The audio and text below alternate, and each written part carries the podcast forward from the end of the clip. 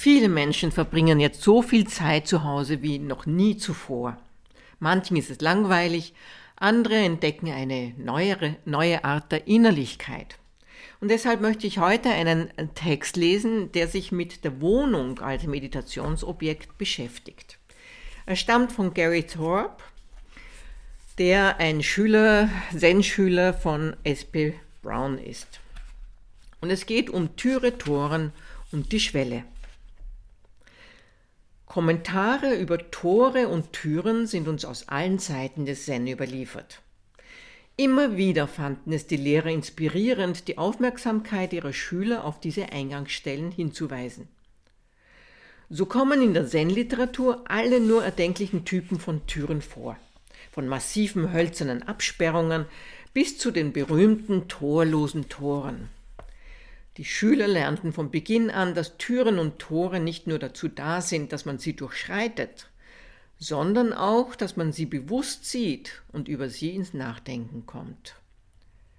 Bei der Zen-Übung kann jeder Gegenstand und jede Idee zur Tür werden. Und hinter jeder Tür wartet ein Buddha auf seine Entdeckung. Doch wenden wir uns den naheliegendsten Türen zu, denen der eigenen Wohnung.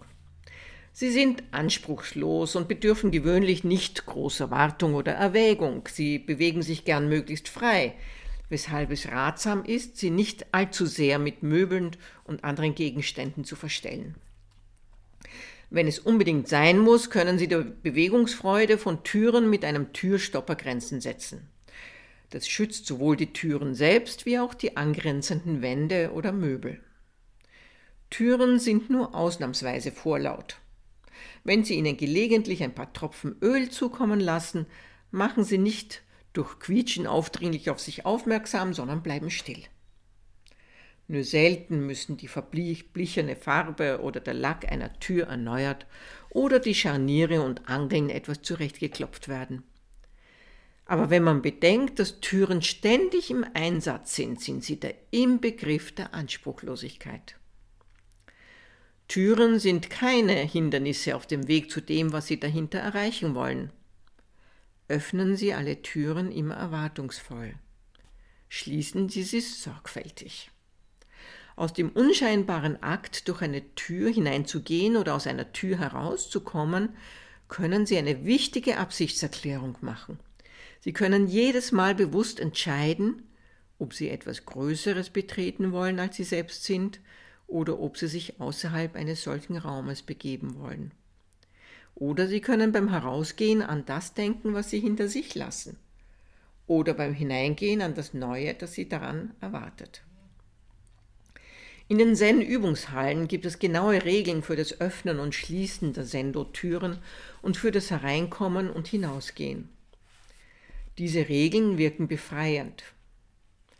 Eines der Paradoxa beim Zen-Üben ist, dass man durch das strenge Einhalten von Regeln erst Freiheit gewinnt.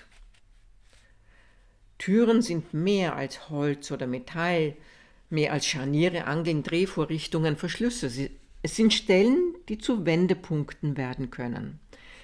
Entweder man durchschreitet sie oder sie versperren den Weg. Sie helfen, die eigenen Grenzen und Schwellen zu entdecken.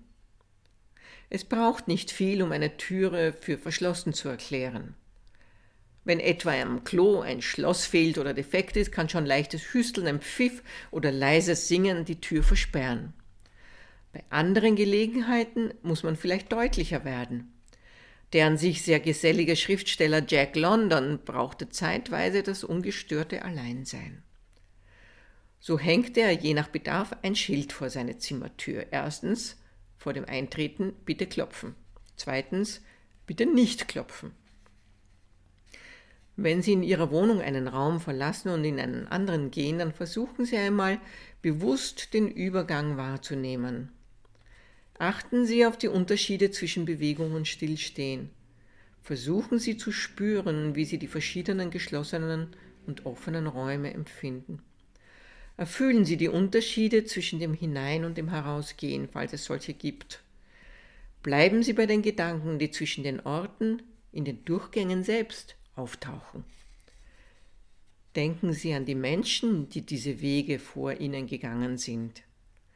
Es könnte sein, dass Ihnen die Türen Ihrer Wohnung zu Pforten des Mitfühlens werden. Suzuki Roshi sagte, wir sollten möglichst oft genau wie eine Schwingtür frei zwischen den unterschiedlichen Aspekten unseres Lebens hin und her pendeln, völlig losgelöst von allem und zugleich vollständig verbunden mit allem. Das Atmen sei ein Kommen und Gehen durch eine Tür. Durch eine Tür zu schreiten, ist ein Symbol für ihr tatsächliches Hineinschreiten in ihr eigenes Leben. Man könnte es mit einem Endlosfilm vergleichen, in dem man immer und immer wieder durch die gleiche Tür hereinkommt. Tatsächlich kommt man ja unablässig durch die Tür des jeweils gegenwärtigen Augenblicks herein. Es gibt kein Zurück. Es gibt keine Hinweisschilder auf Ausgänge. Es gibt nur das unablässig Hineingehen in dieses ewige Jetzt.